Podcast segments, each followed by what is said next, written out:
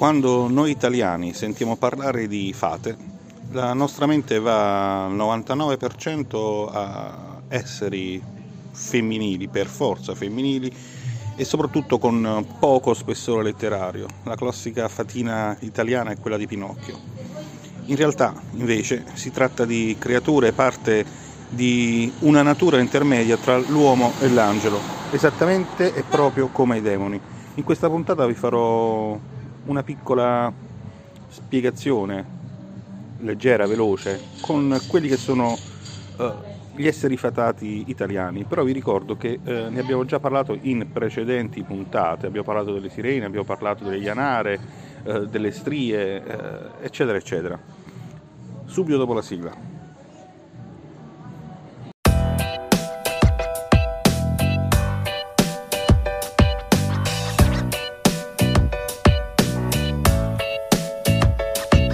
Punto fermo. Podcast di libri, cinema e curiosità. Benvenuti a questa nuova puntata e buon ascolto.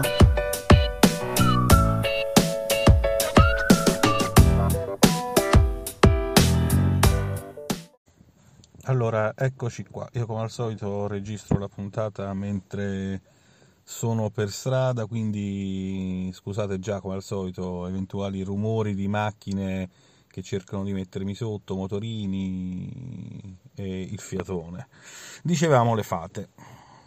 Secondo una certa cultura assai diffusa e che trova i suoi antecedenti, nobili antecedenti nel teatro di Shakespeare, le fate sono grandi come un coleottero o al massimo come un piccolo riccio di campo sono aggraziate e rapide, con ali eh, da insetto. Secondo un'altra tradizione, altrettanto popolare, eh, le fate esaudiscono i desideri. Si portano via i dentini caduti dei bimbi, sono buone madrine che proteggono il figlioccio, eh, ma possono essere molto vecchie o molto giovani normalmente indossano lunghe tuniche e sono dotate di bacchette magiche. A volte prendono i loro poteri direttamente dalla stella della sera e, secondo certe produzioni televisive contemporanee, sono adolescenti in abiti succinti e lunghe chiome. Sono quelle più belle queste. Poi vi faccio anche le fotografie perché le fate esistono, eh? attenzione, e per molti movimenti neopagani, eh, attraverso le fate, si manifesta il mondo naturale ed eh, elementale e soprattutto le fate sono custodi di segreti. Più in generale vengono viste come delle sciocchezze infantili, eh, colorate a pastello, ridicolaggini eh, per i bambini e poi con l'arroganza tipica di molti sedicenti grandi eh, distruggono queste fatine con lo spettro della vita vera. Naturalmente, lo ripeto ancora, sto parlando delle fate, ma non posso parlare per loro. La parola italiana fate o fata purtroppo riduce il campo, eh, femminilizzandolo, mentre il corrispettivo inglese fairies è più inclusivo e eh, si riferisce a tutti coloro che fanno parte del regno fatato, quindi dai folletti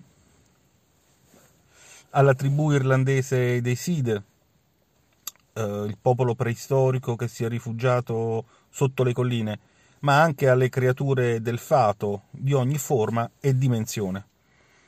Li associamo al soprannaturale, ma studiandoli un po' vedremo che sono perfino troppo naturali, appartengono a questo mondo eh, di cui abitano i margini, le incertezze, eh, sono più resistenti delle grandi divinità, a cui infatti sono sopravvissuti, perché sono più adattabili, sono meno pretenziosi, sono più robusti per le migrazioni e le ibridazioni. Eh, parafrasando una famosa pubblicità, potrei dire che un dio passa di moda, ma un folletto o una fata pur nella sua essenza fuggevole, come una folata di vento, come uno scherzo del destino, è per sempre. Trascorrono esistenze, eh, sorelle alle nostre, eh, sembianti in uno specchio opaco e vaghi, eh, sotto le travi, nelle soffitte, negli acquitrini, nelle cave, sulla riva del mare, nei luoghi dismessi, nei tronchi degli alberi vecchi, lì troverete le fate. Gli dei invece sono legati al potere, alla preghiera, ma i Feris hanno a che vedere con la prossimità, il presentimento, sono più umani. Io le ho sempre cercati, o le ho sempre cercate, prima nelle fiabe classiche, poi nelle raccolte eh, folcloristiche, o meglio ancora nelle raccolte di folklore locale, per liberare queste fate dalla loro valenza simbolica e favolistica e toccarne con mano l'origine, avendo sempre in testa due questioni fondamentali, che sono le stesse che dovreste avere voi per avvicinarvi all'argomento. 1 come sono fatti i fairies o come sono fatte le fate. 2. Dove abitano. Siamo su un punto fermo, parliamo di libri, quindi un libro che visivamente soddisfa queste due richieste è uh, un libro iconico sull'argomento, si intitola appunto Fate, è di Brian Fraud, è disegnato da Alan Lee quindi già è una certezza, una sicurezza la bellezza di questo libro, pubblicato per la prima volta nel novembre del 1978, quando io avevo poco più di sei anni, è eh, amato da generazioni di bambini, ma anche da personaggi strambi e fricchettoni. Un libro che accoglie illustrazioni e eh, i più noti ritratti di fate, elfi, folletti, eh, soprattutto delle isole britanniche mi capitò fra le mani ormai tanti anni fa, in un momento diciamo che in cui tentavo di somigliare a Ferris più che comprenderli. Per lungo tempo mh, l'ho portato con me all'interno di una borsa, vabbè, accanto a un quaderno con le penne e gli spiccioli del borsellino. E questo era anche, forse, inconsapevolmente, un modo per evocarli.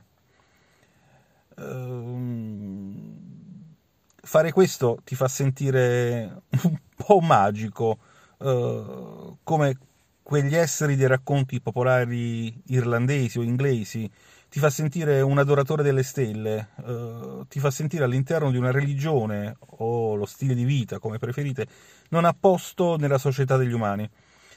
Uh, però, trascorsa l'adolescenza, questo interesse che poi è anche interesse di tanti altri che però si vergognano a dirlo, eh, non è venuto meno. Ma la domanda è sempre questa: chi sono? Anche se la tradizione fatata appartiene a tutto il mondo e eh, in Italia abbiamo ad esempio un uh, considerevolissimo bagaglio di creature magiche, la mente va sempre a Inghilterra, Galles, Scozia, Irlanda soprattutto quando si entra nell'argomento Ferris, oppure addirittura più su, nelle terre scandinave. La ragione sta nel trattamento ambiguo della materia folcloristica, folclorica, in cui solitamente fate e affini vengono iscritti. Il suo valore scientifico è dubbio, mentre se lasciato a se stesso eh, diviene un archivio di informazioni senza scopo buono per i collezionisti ma se entra in contatto con eh, la mente, con l'immaginazione, da qui si innesca la poesia. Nei paesi anglofoni o scandinavi l'elemento folclorico e fatato popola tutte le opere letterarie, respira attraverso le fate. I Feris escono dai loro anfratti con una frequenza altissima, per questo gli artisti hanno ancora oggi il desiderio di raffigurarli, di conoscerli. Ad esempio, nell'opera di Freud, di Freud e Lee eh, troviamo i folletti porcospino, le fate sui funghi di ogni dimensione, abbiamo esseri mostruosi, ghignanti e eh, troverete eh, in questo libro un certo personaggio che si chiama Robert Kirk. Eh, e il Regno Segreto, eh, il titolo originale è The Secret Commonwealth, che è un vero e proprio trattato che promette di esporre tutto quanto c'è da sapere sugli esseri fatati, soprattutto quelli diffusi delle terre scozzesi, celtiche in realtà. Cos'ha di particolare quest'altro libro rispetto a tutti gli altri? Primo è un testo antico, è composto alla fine del XVII secolo, mentre praticamente in Europa imperversa ancora la caccia alle streghe e uh, alcuni notevoli casi di caccia alle streghe in Scozia hanno per protagonista proprio la regina delle fate al posto del diavolo o di Satana. Così come nelle Highlands si parla di un marchio fatato invece che di un marchio stregato o diabolico lasciato sul corpo degli accusati di stregoneria.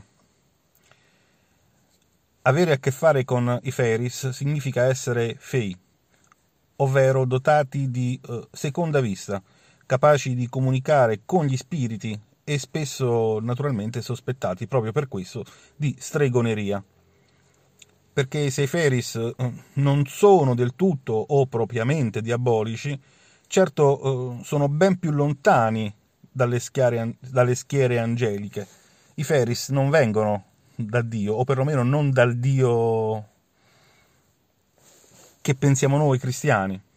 Secondo punto, l'autore del testo, questo che sto citando adesso, è proprio un prete, un ministro presbiteriano per l'esattezza, che mentre descrive le fate, contemporaneamente che fa? Traduce la Bibbia in gaelico al fine, al fine di combattere l'analfabetismo tra i suoi compaesani. Terzo punto, è un prete che crede nelle fate.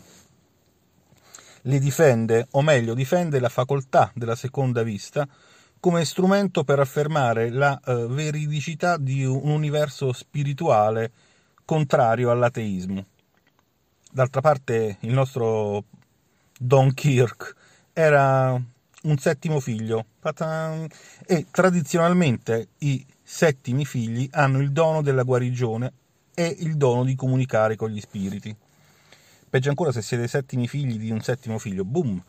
Infine, eh, questo trattato, eh, scritto poco prima della morte del nostro buon prete, eh, che avviene la morte nel 1692, questo libro viene pubblicato molti e molti anni dopo, soltanto nel 1815. Perché? perché vi fu un forte interessamento di un personaggio della letteratura inglese conosciutissimo, Sir Walter Scott. Il libro naturalmente non aveva alcuna pretesa artistica. Eh, così come lo sforzo di Kirk per il suo salterio, la sua traduzione della Bibbia in gaelico dipendeva dalla dedizione alla causa religiosa, così questo testo dipendeva dalla necessità del nostro prete di dire la verità. ripetendo le parole di Yeats che usò per le opere sugli spiriti eh, di Emanuel Swedenborg, sono tutti poeti del, del periodo, eh? Eh, lo stile è così diretto che l'autore deve essere sincero, non si può che credere alla sua bontà e convinzione se non alla sua versione. In parole povere, questo prete Kirk era così convinto di quello che stava scrivendo, così convinto dell'esistenza delle frate, che non potete non credergli. Che giro di parole. Eh, comunque era ministro nel villaggio di Aberfoyle, che si trova praticamente nelle Highlands. Eh, il nostro reverendo camminava spesso seguendo un sentiero ad anello che dal paesetto conduce a quella che oggi è conosciuta Dune Hill, una collinetta, e naturalmente una collina abitata dalle fate dove c'è un solo albero, non è un castagno, ma è un pino.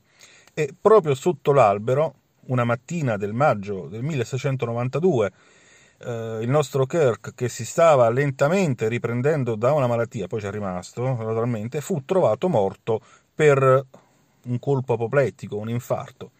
Ma la voce che si sparse subito in paese fu che i Feris, contrariati perché il reverendo aveva raccontato le loro faccende personali, eh, lo avevano rapito, lasciando, come sempre fanno, un sostituto modellato a sua immagine e somiglianza, portando con loro l'originale eh, nella loro terra crepuscolare e fatata.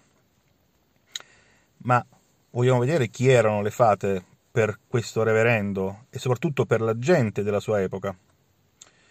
Questi Feris, che in linguaggio locale gaelico si chiamano Sith, come quelli di Guerre Stellari, si dice che siano di una natura intermedia tra l'uomo e l'angelo, praticamente come si riteneva fossero i demoni eh, nei tempi antichi, nei primi tempi del cristianesimo, ad esempio.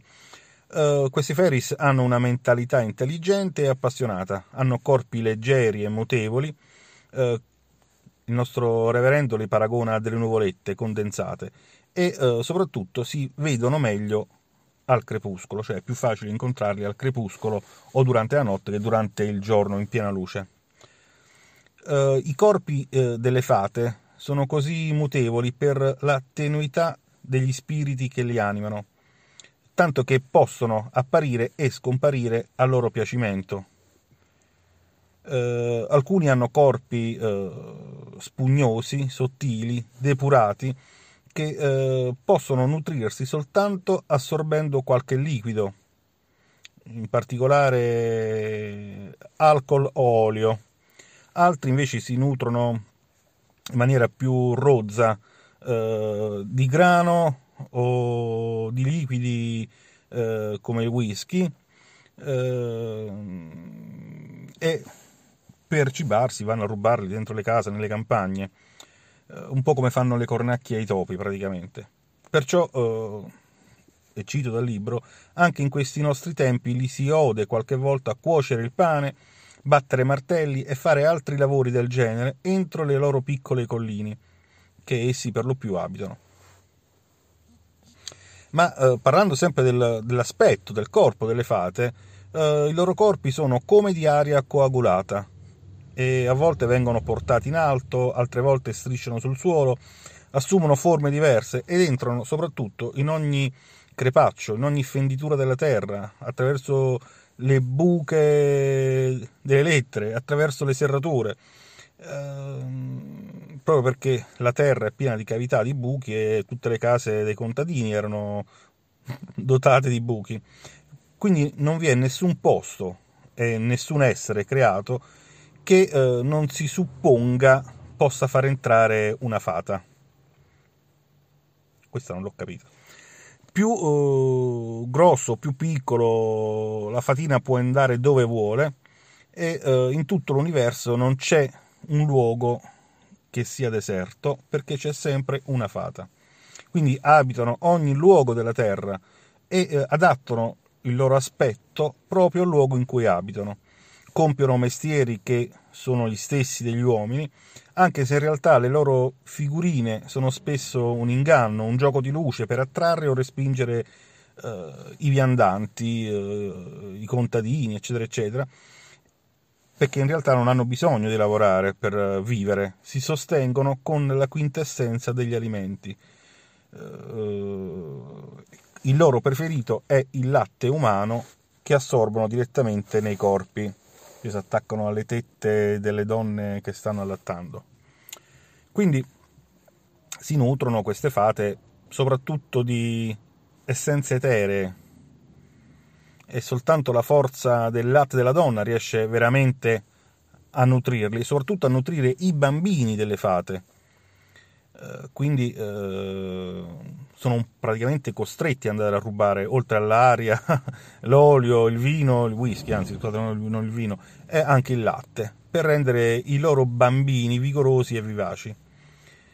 Uh, e questo modo rapido di portare un alimento puro senza le solite digestioni, trasfondendolo e trasudandolo attraverso i pori nelle vene, nelle arterie, nei condotti che rifuriscono il corpo, non è per nulla più assurdo di quello per cui un infante viene nutrito attraverso l'ombelico prima di nascere. Un po' come una pianta che cresce attraendo un succo vitale dalla terra attraverso molte piccole bocche, le radici, le barbe delle piante. Ma una delle credenze più diffuse un po' in tutto il mondo delle fate vuole che le fate appunto rapiscono i bambini umani, scambiandoli con i propri. Non lo fanno per poco amore verso la loro prole o per odio nei confronti degli uomini. Eh, tanto che eh, un modo sicuro per riavere indietro il proprio figlio rapito è quello di esporre a un pericolo mortale il bambino fatato. Le fate lo fanno piuttosto nel tentativo di rinvigorire la loro specie, che, seppur longeva tanto da apparire immortale, non ha mai la pienezza vitale degli uomini. Da qui nasce la tradizione di lasciare un piattino di latte, o meglio ancora di crema, per i vari folletti della casa, sul tavolo o sul davanzale. Un po' come fanno i bambini nostri a Santa Lucia o per la Befana o per Babbo Natale. Ma eh, delle abitudini alimentari dei Feris, che possono talvolta avere risvolti pericolosi per gli umani, restano sempre tracce tangibili. Si credeva infatti che le punte di selce ritrovate sul terreno, spesso dei veri e propri reperti preistorici, fossero dei proiettili fatati che causavano il cosiddetto colpo elfico, l'elf shot, con cui eh, le fate perforavano i corpi delle mucche o delle pecore per eh, succhiar via l'essenza del latte, cosa che però spesso poteva portare al deperimento dell'animale.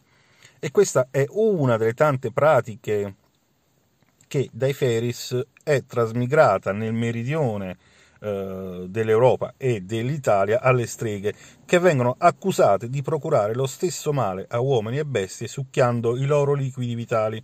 Ed è anche uno dei motivi per cui in Irlanda di streghe ne furono perseguitate poche. In quel paese, eh, infatti, la fede nei Feris era talmente saldo che tutte le colpe ricadevano immancabilmente su di loro, quindi non avevano paura delle streghe, perché dicendo abbiamo già le fatine o i feris, i folletti, i gnomi che fanno queste cose per cui vogliamo accusare una donna, non è colpa delle donne ma dei feris. Um, ritornando al nostro reverendo Kirk, nelle sue parole uh, riecheggiano idee piene di uh, platonismo, anzi neoplatonismo, in particolare uh, il demon o la descrizione che Sant'Agostino fornisce dei demoni eh, nella città di Dio. Se piate il libro c'è proprio tutto il capitolo. Ma eh, non c'è condanna e anche le loro nature, per così dire capovolte, rovesciate, non sono viste come nemiche dell'uomo. Sono sì piccoli ladri, perennemente alla ricerca di qualcosa che non hanno, eh, incastrati tra il corpo e l'anima nello spirito, sono un'essenza che i filosofi del tempo assimilavano a un vapore sottile.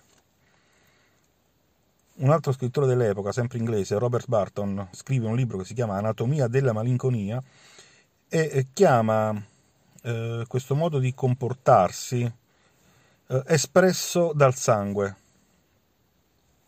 cioè una congiunzione, un anello di congiunzione tra la fisicità della vita e la sua forma spirituale ed è questo che nutriva le fate.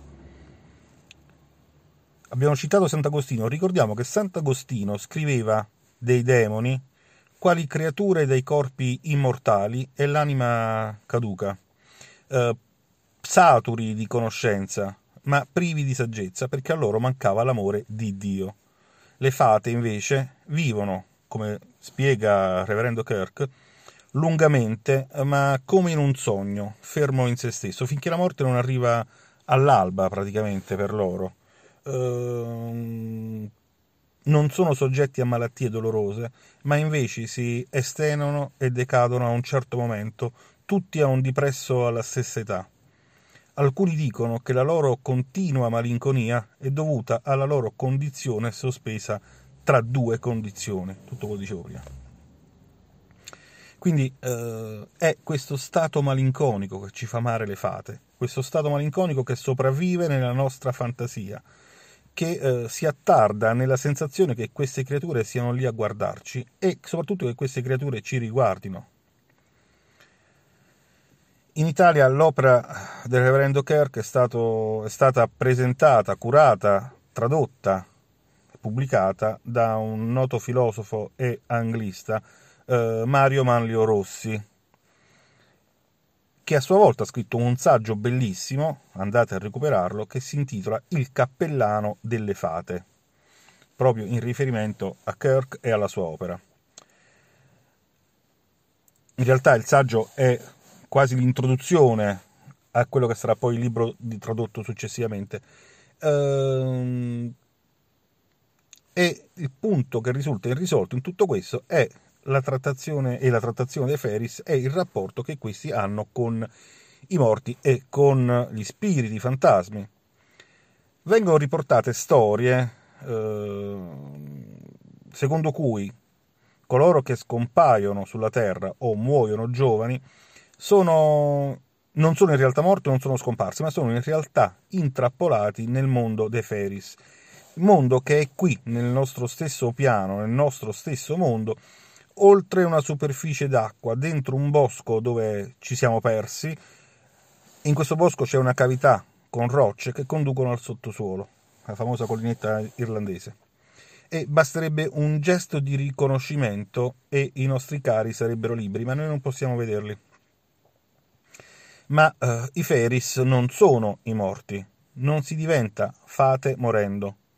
Si può vivere, sostare presso di loro, si possono vedere le fate, si può viaggiare con un piede in questa dimensione e con eh, uno nell'altra dimensione, quella nostra, accentando quindi di divenire dei folli, eh, dei matti per i nostri simili, ma anche dei bardi, dei sapienti, dei sognatori, eh, profondamente coinvolti nella sorte di tutto il mondo.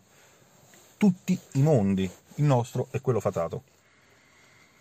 Eh, alcune antiche ballate scozzesi cantano eh, proprio quello che è un fiume di sangue umano che separa noi da loro. È eh, sangue che è la nostra esistenza e la loro brama. Chi attraversa quel fiume è amico della morte, anche se è ancora vivo. Se avete letto, ad esempio, i fumetti di Neil Gaiman eh, con uh, Sogno, uh, Morpheus, uh, troverete proprio una presentazione di, di questo fiume di sangue, oppure anche in... boh, non mi ricordo il titolo del, del libro, poi ve lo faccio sapere, più recente Uh, altri uh, contemporanei scrivono degli spiriti fatati, ma sempre in connessione alle accuse di stregoneria o comunque insistendo sulla sorte sciagurata di questi spiriti. Perché, non essendo cristiani, non si risveglieranno nel giorno del giudizio. Nel libro di Kirk, invece, tramite le fate, perché Kirk ci parla con le fate, vengono descritti quegli uomini che vedono le fate, li conoscono e di conseguenza sono segnati dalla medesima malinconia.